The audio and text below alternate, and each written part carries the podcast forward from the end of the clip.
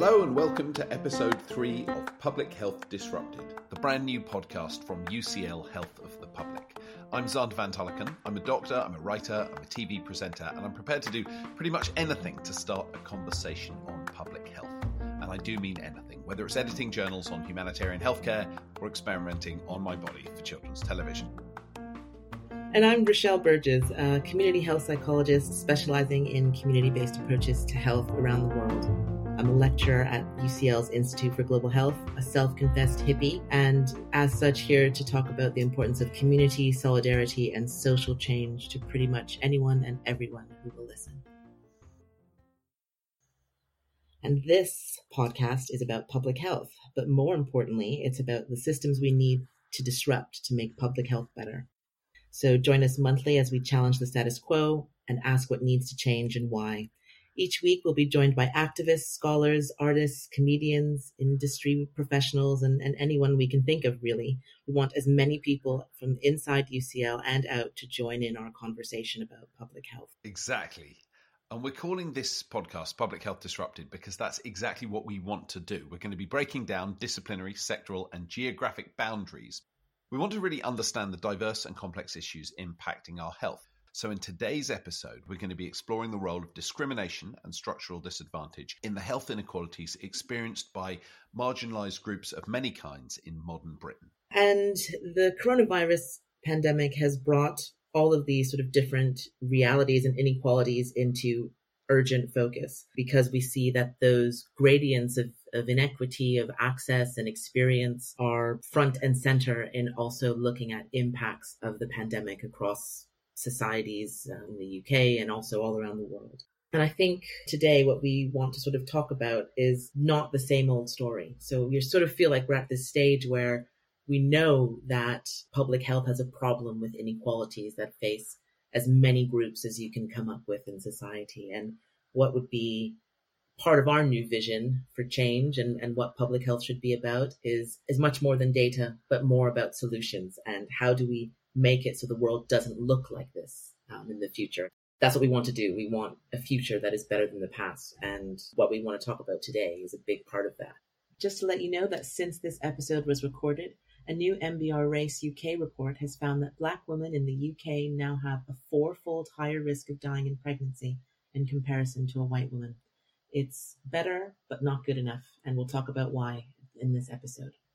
Perhaps we should introduce our guests. Today we are joined by Tinuke and Chloe, the co founders of Five Times More, a campaign that seeks to address why black women in the UK have a five times higher risk of dying in pregnancy and in childbirth in comparison to white women.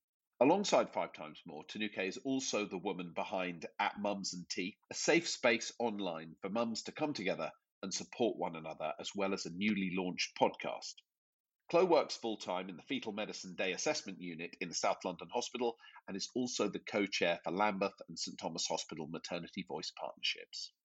And our second guest is Dr. Carol Rivas. Carol is an associate professor in social policy and program evaluation at the IOE Social Research Institute. Her research aims to develop practical and theoretical understandings of vulnerability and social interaction to use with linked research outputs to support instrumental changes in policy and practice. Her focus is on so called hidden disabilities and on the intersection with race, ethnicity, and migrant status.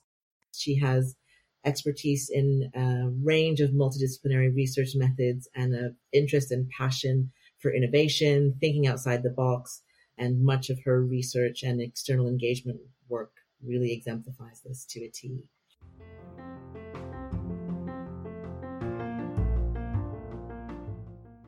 So, can we start with your campaign, Tinuke and, and Chloe? Can you talk to us about what the campaign is and how you got started? Thank you so much for having us. It's Tinuke, and you forgot to um, actually mention that there's another guest here, which is Baby Eden, who's seven months hey. old. but yes, in terms of five times more, but we are a grassroots campaign committed to addressing and changing the inequality of maternal outcomes and experiences for black women in the UK. It's five times more because black women in the UK are shockingly five times more likely to die during pregnancy, childbirth, and the six week postpartum period afterwards in the UK in comparison to white women. Now, before we go on, I'd like to point out to any pregnant women who might be listening to this that it's still relatively very safe to give birth in the UK, and the UK does have one of the lowest mortality rates in the world. But there is a disparity between who is actually dying, and that's a big part of why we started the campaign. And it's also why we're very passionate about what we do because this has been going on for a very long time. How it came about. Yes, baby Eden. How it came about was in 2017. I actually had a really terrible experience giving birth to my son. He's now three. I won't go into the details, but it was very traumatic. Uh, I had late diagnosed preeclampsia, which led me to be induced.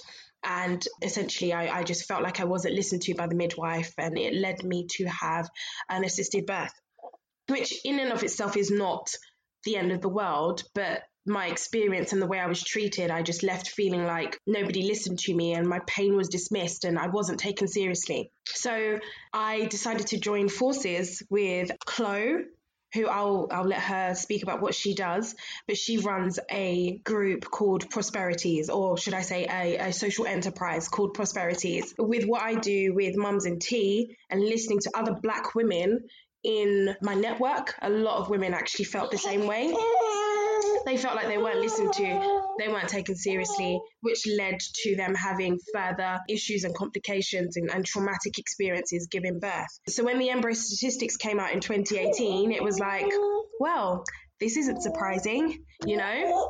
Um, and I just wanted to get to a point where I was like, you know what, enough of this. This has been going on for a really long time.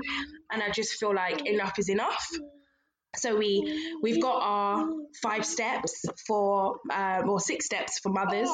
We've done five steps with the RCOG to team up with them to give steps for health professionals. Uh, we've done quite a lot in terms of lobbying and getting our petition out to the government and asking the government to you know help us if you like, uh, get to the bottom of this. And we are just very passionate about change. We don't want to keep talking round and round in circles about something that is clearly a disparity and has been happening for a long time. We, we, we want tangible action and we want it really quickly. Can I just pick up there? You, you mentioned the RCOG. That's the Royal College of Obstetricians and Gynecologists, and it's to me, it's it's pretty extraordinary that a campaign that is new and small in terms of the number of people running the campaign. I believe that number is still two. Is that right? That's correct. That's huge. The fact that two people, simply by listening to black women and black mothers, have managed to take one of the royal colleges of medicine and say, "Look, come on, we need a campaign here," and they've got on board. Were they were they embarrassed they hadn't done more sooner? Were they excited to get on board? Can you just tell us a bit about that partnership? So we approached the Royal College of Gynae to ask them if they wanted to create um, steps with us, because like we said, five times more, and the disparities is is everybody's problem. It's just not um, a black women problems, everyone problems. So we thought, you know what? The best thing to do is to join forces with Obs and and come up with five steps. So we joined forces with them and came up with the five health professional steps, which has got a lot of attention. Uh, a lot of people are happy with it. A lot of midwives are happy that the steps are there. It's steps that they are already aware of, but it's nice to get a little reminder.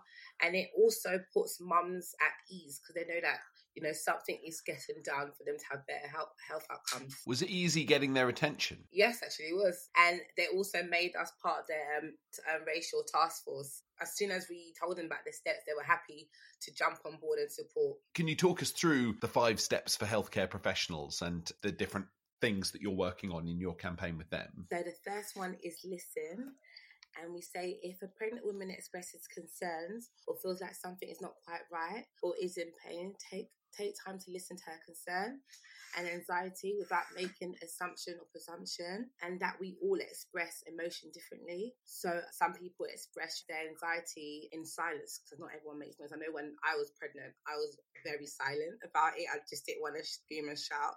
And that some women do raise their voices um, listen to what is being said rather than how it's being said because a lot of the time it's seen that sometimes black women come across aggressive but you know there's different ways that we show pain that different people show pain. And the second one is remove any barriers to communication. All women but especially those with language barriers it is important to make time to listen and talk with them. Take the time to explain in layman's terms what is happening and ensure that women are in control of their situation as much as possible. And one thing we want to do is we want women to feel like they are empowered and encouraged and they are in charge of their own pregnancy. So removing all barriers definitely gives them that sort of reassurance that, you know, they are in charge. And we say that they should use um, translation services if required. And remember that that your body language and tone is vital to helping women to feel at ease.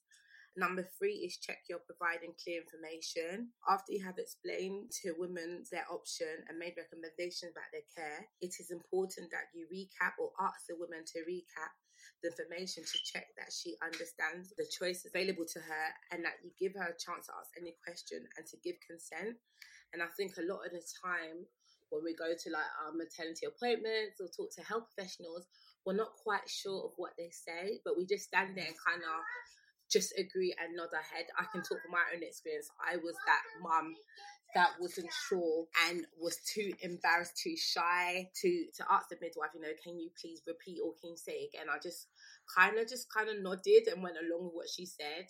And at the same time, if the midwife took time to build a rapport with me or to even look at me, she would have known that I had a blank look on my face. But she was probably well not probably she was actually too busy looking at the screen in front of her to even acknowledge the fact that I was clueless. Number four, provide access to detailed documentation. And we said to support continued care by accurately recording any action, treatment, or medication you recommend or prescribe to a woman's response to treatment. If she declines any intervention and why, make sure that the woman and her designated support have access to written or online information that she can read on her own. And if a woman asks for another opinion, support her with this request. And I and I thought as health professional is really, really important to document, especially for the fact that I, I worked in maternity. I know how important it is to document because some women will come and you ask them, you know, have you taken any medication? Have you been prescribed anything? And they will say yes, and you and you ask them, you know, what you've been prescribed, how many times a day are you supposed to be taking them? And sometimes they actually can't remember or don't know. So it's to cover your own back as well. It's it's, it's just better to write and document. And number five, which is my favorite one, I always say this with a smile: be a champion support research and intervention in your hospital to help to end disparities in maternity outcomes, inspire others by championing positive changes in maternity or obstetric unit. You can be a champion by valuing each and every woman in your care equally. This will help to improve outcomes for all pregnant women.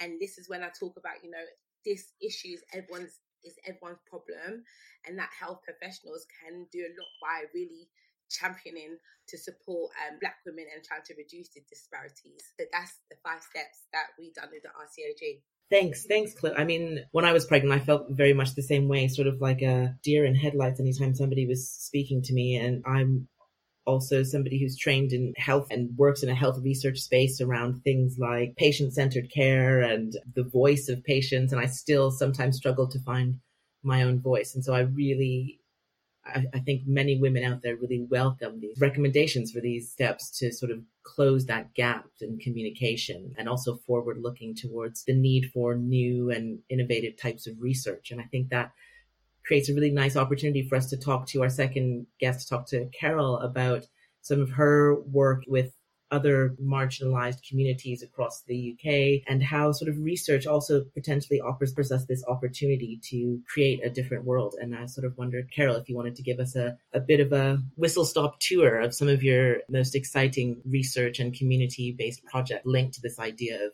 increasing voice and, and how we do it in health spaces. Sure, absolutely. Yes. So I think the bottom line is increasing voice, so getting people to be listened to and heard. So yeah, I really endorse what um, Tinuke and Claire are doing. I think it's great. I actually started focusing in research on ethnic minority groups because both my parents are migrants, and when I was young, my father couldn't even speak English very well. So I was aware from a very early age of how he was not listened to. And so I started doing lots of research on chronic conditions and ethnic minority groups. More recently, I've also focused on disability and I found there's a lot of overlap. And that's because two of my children got diagnosed with disabilities, one with autism and one with a mobility issue when they were young adults. And so I can see sorts of issues they have. So it's it's all about listening uh, in order to get care for them in the 2000s, I started doing this co production participatory research that you've already mentioned, uh, Rochelle. And so this was before it was adopted in public health research and in medical research. And so we started off with patients with multiple sclerosis and gave them tools that were used in design and architectural design, which was to imagine a new future. So disrupting ideas by encouraging them to think not of healthcare. So we were looking at their journey from home to the multiple sclerosis clinic, and we asked them to actually imagine a journey from home to a hotel on holiday. And from that, we got some ideas that wouldn't have come up if they were just focusing on their journey to the clinic. So things like they needed jargon translated for them. They needed to know where they could go and have a drink that was within walking distance when you've got multiple sclerosis. And so I then went on to look at problems of people with diabetes who can't speak English very well and found that often the nurses and GPs were very well meaning, but because they couldn't understand what was going on, even with interpreters, they would often explain for the patients so they weren't listening to them again they would say okay so you're you can't exercise because in your culture it's not very good to go outside after dark or something like that. So they'd make an excuse for them that was really not appropriate and they hadn't bothered finding out. Mm. and I, more, more recently i've been doing some work on diabetes education programs for black communities in london um, where we've used co-production or participatory techniques all the way through from the very start to the very end. So they produced the tools that they would use in the education sessions as well, helping us to design the research and the education programs. I think at, the moment, I'd just like to say one more thing in relation to what Tinuke and Chloe are doing. They're talking about empowerment as well. And I think it's very important to draw that out that it's not just about hearing people, but making sure marginalised groups are empowered to be able to push up against being marginalised. So if the midwife turns away to look at the screen, it's about getting her attention back as well. And so in my research, we also developed some of the tools to do that. It might be things like apps that can produce statistics that women can show, for example. I love that you've been doing co-production before co-production was a thing, um, and it just sort of really shows how long we've been struggling with these these ideas of the need to increase voice. And, and I think one of the, the themes that seems to run through what you've been saying and Tinuke and Claude been saying is this: it's importance of us thinking about power. And I just wondered, Carol, if you could talk for a minute about maybe within that sort of last study on diabetes in, in London, is what kind of power do communities have to work within these spaces and for empowerment to happen, really? I sort of imagine that empowerment needs power to come from somewhere. And I wondered if you could talk about how communities are bound up within that. So I, I think that's a really difficult question, actually. Sorry. Not sure how good an answer I can give. I think Tinuke and Chloe are doing very well, so they perhaps illuminate more. But I think for the research that we've been doing, it is about enabling people to develop the tools that they are going to then use. It's making sure that their voices are in there throughout. And it's also, as I said, about giving them tools. To feel empowered, you need to be able to talk to the people who are going to make the decisions. And as Claire have shown, you don't need go-betweens. So that used to be the convention. I teach a module called Evidence and Policy and Practice. And I used to say that you always needed to go between. You needed to get lawyers on board and key decision makers, commissioners. But actually, what people like Tinuke and Chloe are showing is that you don't need that. You just need to get people to listen in the right way. So, yes, things like providing evidence from research and powerful stories from research can help communities to build up that power. And I think that things like the Black Lives Matter movement and currently COVID have opened up opportunities for people to develop this empowerment because I think communities in general, people, ordinary people, are getting quite shocked about these things that have up till now been quite hidden or quite ignored. Yeah, I, I agree. It feels like there's this real push from below that's possible now in ways that it hasn't been possible before. I think it would it might be nice actually for Chloe and Tinuke to jump in and share your thoughts on this idea of power and, and, and its importance to what you're trying to do and, and what communities are trying to do in order to promote change. Yeah, sure. I'd be happy to jump in there. I believe it's really, really important to allow, forgive me for lack of a better term, but allow the service users, if you like,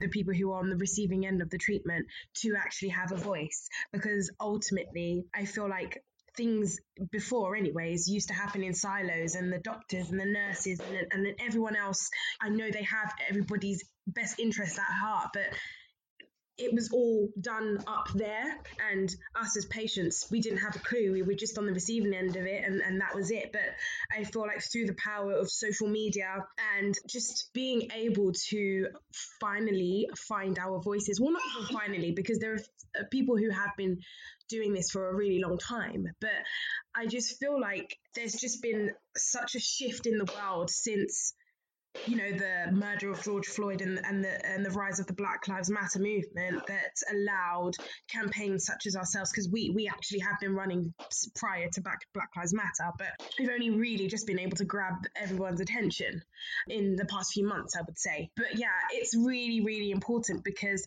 when you're spreading that message and you're letting you know, especially in our case with the campaign, when you're letting Black mothers know, kind of speak up, use your voice. If you can't speak up, let someone else speak up for you. You know, the steps that we have. We're having such great feedback from women, pregnant women who have now had their babies and said, "Oh, look, I've, I've used your steps and I think it's amazing." Or, you know, I, I, I didn't feel like I could speak up before and now I'm speaking up. Or I've shown the health the, the steps to the health professional, my my midwife. I didn't feel like she was listening to me, and now I've actually shown these steps and, and I feel like I've got some kind of control over what's going on because you know now we have that understanding. So when we hear things like that, we're like, you know, it's really important to put the power back into the hands of the patient wherever possible and allowing them to know like just letting them know that, you know, you do have a voice and and, and do use it because it, it can ultimately change things. It, it, we don't have to do things the way they have always been done. We do now have a voice and we can speak. I think Eden agrees. In listening to both of you and to Carol talking, what's striking to me, maybe if I think of your five points with the Royal College, is that they are the basis of all good healthcare provision. Step one is listen if a pregnant woman expresses concern. And it seems so straightforward, you've got a positive reception from the Royal College, that you've immediately reached people, that there is this appetite for tools to address discrimination that we all know exists, structural inequality that we all know exists. But for, for, lots of healthcare providers, I think they're apprehensive about bringing it up. They maybe don't have the language or the, or the way of dealing with it. And they may not even be aware that this is an issue. And it, it, it seems maybe I was feeling a bit gloomy when we went into this conversation, but actually the way you're talking is so positive and it does seem like these tools are very desired by the by the people you're giving them to is is that the sense you get that there is an appetite within the healthcare professionals and the public health community at large for the things that you're giving them? A lot of midwives and a lot of health professionals are like, we didn't even know this was a thing. We didn't even know. Like a lot of people associate maternal mortality and, and, and the inequalities we see with America. And it's something that's huge in America, not knowing that this is something that's happening right now in the UK as we speak.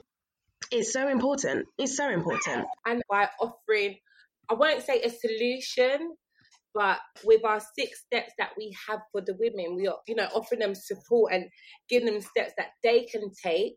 And this is not us blaming the woman, but that they can take just to feel empower, for, for them to even advocate for themselves during their pregnancy.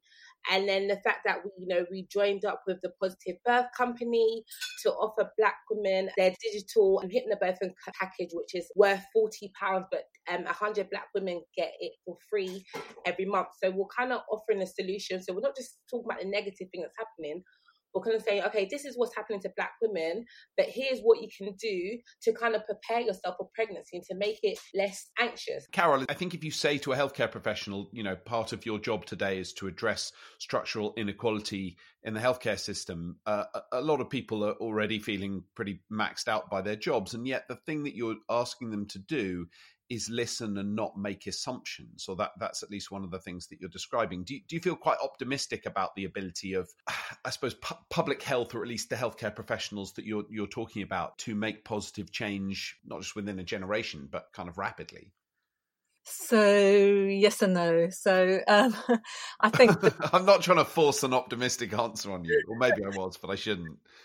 I think that the, the they're mostly very invested. But so, for example, if I take the diabetes study that I've just completed, we interviewed healthcare professionals, and a lot of them said that they were giving bad care even though they didn't want to. So, their local communities, often very disadvantaged, had multiple jobs, worked during the day, worked in the evening, couldn't come to the clinic to get healthcare, really couldn't focus on their diet. So, as I said, it was diabetes. They couldn't focus on a good diet because they were too busy just working. And the staff wanted to give them time to help them to self manage, but they were driven by incentivization. So, it's quite a managerialist culture within healthcare. And so, they wanted to get their QOF points, quality outcome points. I've forgotten what the F stands for, sorry. But evidently, none of us know. so, so they wanted to get their QOF points so that they could give basic care. And so what they were doing was actually just forcing the local population to come in to have their blood pressure monitored, putting pressure on them to do that so that they could get money from the government. And that was an opportunity cost loss because they then didn't have the time to do what they really wanted to do, which is listen to their patients. So there is work to do still on that. And one of the things I do in my research, therefore, is to is not just listening to the patient; it's getting the patient and the healthcare professionals together to work out solutions that are, that are going to be feasible in practice, but that aren't going to be compromises for the patients. So I think that was mm. something that Tinuke and Chloe just touched on as well in what they were saying. It's got to be a discussion between everyone, an equal discussion. And that's what this participatory co-production work uh, strives to do. It uses things like art-based methods so that the healthcare professionals aren't in a position of power. They don't have the expertise in those methods. And so everyone is on an equal footing when they then discuss them. I think that's such a really nice way to come back to that point around power, actually, Carol. That's one of the things that needs to happen is also an equalization of power between practitioners and service users. And so one ways we do, some of the ways we do that is sort of creating positions of discomfort for practitioners and giving them a space that they're not really used to, to navigating. And another way that Tinuke and Chloe highlight so well is the importance of creating bottom up empowerment for women by giving them tangible things they can use in conversation so they feel more powerful in those spaces. But also something that is really important and, and coming out in both of those sort of last responses is the ways in which we need receptive political and social environments for that change to happen. And so COVID opens up a space to have different conversations about inequalities because it overlaps within these big political moments like the murder of George Floyd in the United States and the Black Lives Matter movement gaining prominence in that space and, and, and discourses, and also the importance of wider health system structures to make sure they're creating incentives in the right ways to open up spaces for participation that actually matter. And so I think this conversation has really highlighted for me the importance of thinking about power in all its different forms and, and manifestations and how it, that is one of the things we need to do in order to disrupt things is to be doing that work around power in lots of different ways through lots of different pathways and processes, establishing alliances where we didn't think that they might have happened before.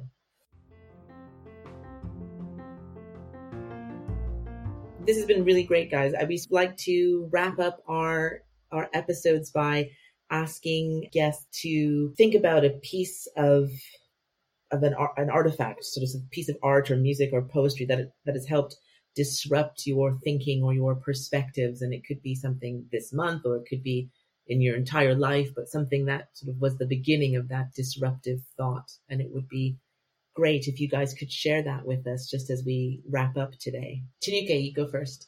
I would say an artifact that's helped me get to where I am my two very different birthing experiences. My first, my son, 2017, was not great, and which is what led me to the Five Times More campaign and starting that. But also, I've given birth to my daughter literally just in April, just gone in the middle of the pandemic, in the middle of lockdown, a really scary and anxious time, and I ended up having a really great experience um, actually there she goes. She's stuck under a chair right now. Um, she's finally on the move. But it was a really good experience for me because I felt empowered. I knew my body. I knew what to expect. I felt like I could safely give birth to my daughter because I had the knowledge. And I felt like if I needed to, I could have spoken to the health professional in a way that would lead her to make me to, to make her understand what I was trying to say. But I didn't need to in the end. She was lovely. She was brilliant. She really listened to me and I had a very, very, very positive experience giving birth to my daughter, despite everything that was going on. So yes, those two experiences have definitely led me to feel more passionate about what I'm doing and where I am today. Great. Carol, do you have one? An artifact that, that has inspired me. Well, um, it's a photograph of my four sons. I have four sons, two of whom were from my ha- first husband, who was Indian. So two of them are half Indian. Two of my sons are disabled, and so they have experienced lots of issues through their lives. And every day they get me to question everything. Every day we have conversations about inequality issues, and so they are the inspiration for everything that I do. And I take back everything that I do. If I'm writing a grant application, I go back to them first. I listen to them, so that they're my mini service users. They're my mini people that that I need to listen to, and so they're um, my first sounding, my little pilot. That's amazing, Chloe. I have one that's a bit cheesy. We love cheesy. Yeah, we really love it. Easier the better. Mine is knowing that we're supporting and and helping Black women, especially when Black women, you know, talk about how much our steps have supported them and helped them. I think that really inspires me and Tinuke to carry on the work that we're doing, especially as this is we do this full time and we actually do it because we were passionate about this. You know, we don't get paid for anything. We just do it because we're actually passionate and really want to support women. Hi, hi. So my child just came in. I have to say that isn't very cheesy. I thought you were going to oh. say like my ABBA Gold CD or something. Like that feels really sincere and meaningful.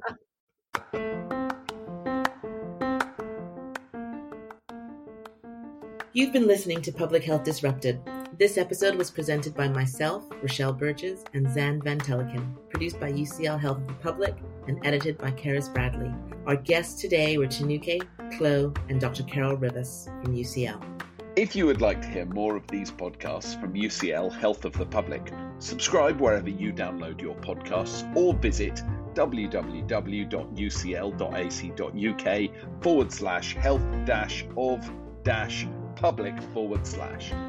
This podcast is brought to you by UCL Minds, bringing together UCL knowledge, insights, and expertise through events, digital content, and activities that are open to everybody.